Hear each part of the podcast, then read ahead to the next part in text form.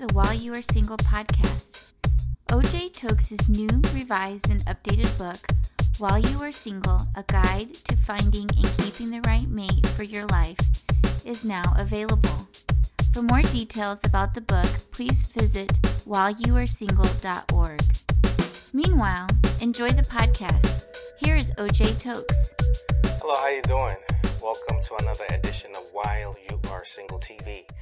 I'm glad that you joined the program again today. If you're listening on the podcast, thank you for listening. If you're watching on Facebook, thanks for watching. I also encourage you to go to our While You Are Single Facebook page where I have previous videos that you can watch as well. I also encourage you to go to our website, whileyouaresingle.org, where I have other resources that will be to listen to you. You can listen to the podcast on the website and watch other videos as well. Thanks again for joining the program. I appreciate the comments. Thank you for sharing the program as well. Let's open up in prayer. Father, I thank you for the privilege to share your word. Thank you for the individual who's watching right now.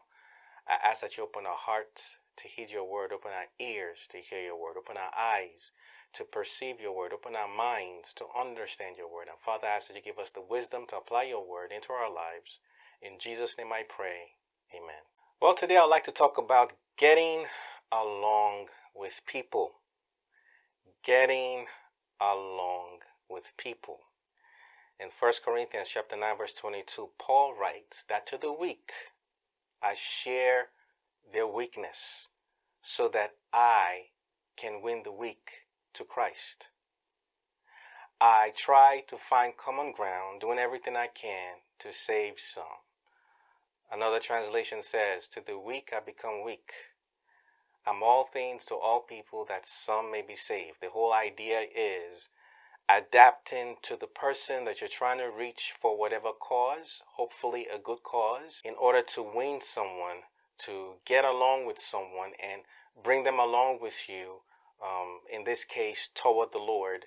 Um, the idea is to find out who they are, how they are, adapt to them so that you can win them. The Bible talks about how we should do everything that we can, if possible, to be at peace with all people. So today, as I talk about getting along with people, one of the ways that we can get along with people is to understand them, understand who they are. And one of the ways that we can understand how people are and who they are is understanding their personality type. Everyone has a personality type.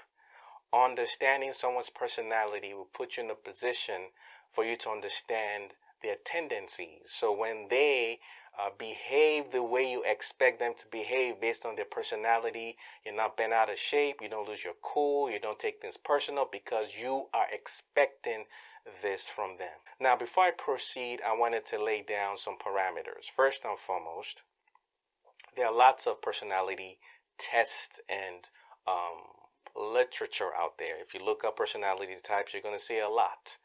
Uh, one of the prominent personality tests is the Myers Briggs test. It's kind of, I suppose, considered one of the best. Um, it addresses 16 different personality types. I am not dealing with that, that is very extensive. Uh, feel free to research on that. There are also other personality types, but what I'm going to be addressing is what is considered the four personality types. Even in saying that, if you look that up, you'll see different things. But I'm dealing with the four personality types, and what I'm addressing is very elementary, very basic. Just a little something for you to um, munch on, so to speak, for you to understand a little bit about uh, people's temperaments and their dispositions that will help you understand people and better get along with them. Furthermore, I'm addressing this from the perspective of someone who is not wholly submitted to the leading of the Holy Spirit, someone who's not letting God lead them, basically. So, as I address this personality, I don't want you to take it personal when I'm saying things that may apply to you and you're like, no, I don't do that. Well, if God is leading you, chances are some of those uh, personality tendencies or weaknesses may not be prominent in your life anymore because you've allowed God to take control of you. And because of his presence in your life, he kind of restrains you from exhibiting certain things. Okay, so I want to put that out. And again, I'm addressing this from the perspective of someone who is not allowing God to lead them. And last but not the least, this is not to justify unacceptable behavior. Just because you have a tendency to behave a certain way based on your personality, I am in no way endorsing or saying it's okay for someone to say or do anything that may put others down. Also, I'm not saying that's just how you are and you can't change. That's not what I'm saying. This is just information to help you better interact and understand with people. Having said that, the four personality types I'll be talking about are choleric, sanguine, phlegmatic, and melancholy. However, I'm not going to use those terms. Instead of saying choleric, I'm going to say straight shooter. I'm going to stick with the word sanguine. The third is phlegmatic. I'm not going to use that term. I'm going to use laid back. And the fourth, melancholy, I'm not going to use that. I'm going to use private person. So let's start with the first personality type, the straight shooter. I think that speaks for itself. They shoot straight. They are outgoing and task oriented. Sanguines are also outgoing, but they are people oriented. So, one of the differences between straight shooters and sanguine people are that straight shooters are outgoing, but they are task oriented. Sanguine people are outgoing, but people oriented. The straight shooter is outgoing for the task. They are outgoing to get the job done. They are going out to do a task. The sanguine person is doing the task to be with people, but I'll address sanguine people later. So, straight shooters are direct, determined, driven, decisive, sometimes dismissive. They cut to the chase, no nonsense. They don't play around. They give it to you straight. They are bold. They appear very confident. They tell it like it is. A spade is a spade. It's either black or white, nothing in between. They speak their mind. You don't have to worry about what they're thinking because they tell you what they're thinking. You know exactly where they stand. They give it to you straight. They don't play around. A lot of them are leaders, coaches, bosses, managers, supervisors, entrepreneurs, business owners. An example of this personality is Paul, the person I just quoted a few minutes ago. Paul the Apostle.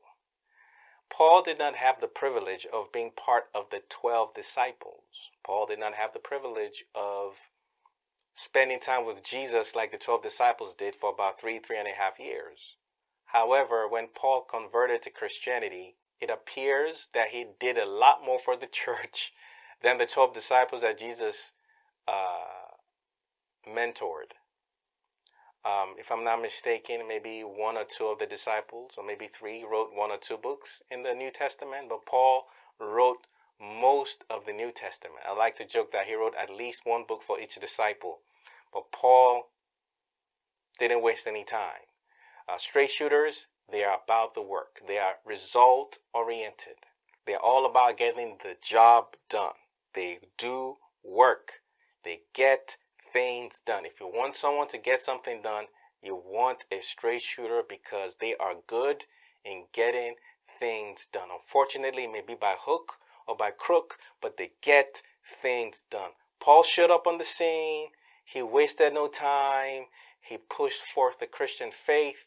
He wrote a lot of letters, a lot of our Christian faith, a lot of our directives come from the writing of Paul inspired by the Holy Spirit. one of the things I admire and I want to encourage you to admire and learn from straight shooters is to get the job done.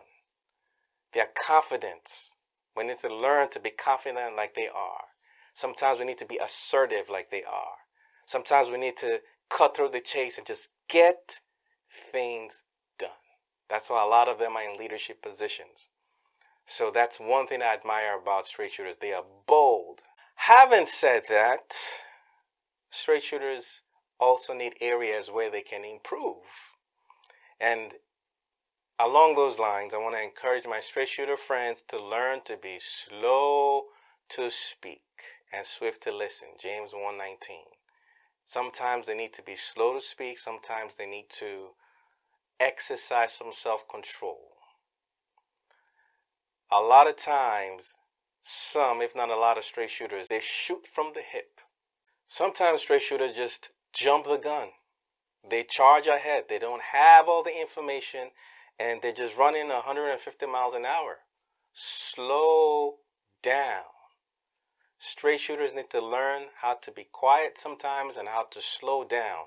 Unfortunately, sometimes straight shooters they ruin vital relationships because of their tenacity, because of their fire, because of their action packed approach to life. Sometimes they run over people in an effort to achieve something, and that can be very detrimental to them and to people around them. Paul really thought he was on the right track. Paul really believed he was on the right track. A lot of straight shooters feel like they are right. And you know what? Sometimes they are, some may argue that more often than not they are right, but when they are wrong, when they are wrong, it is chaos. It is very detrimental. Paul believed he was on the right track.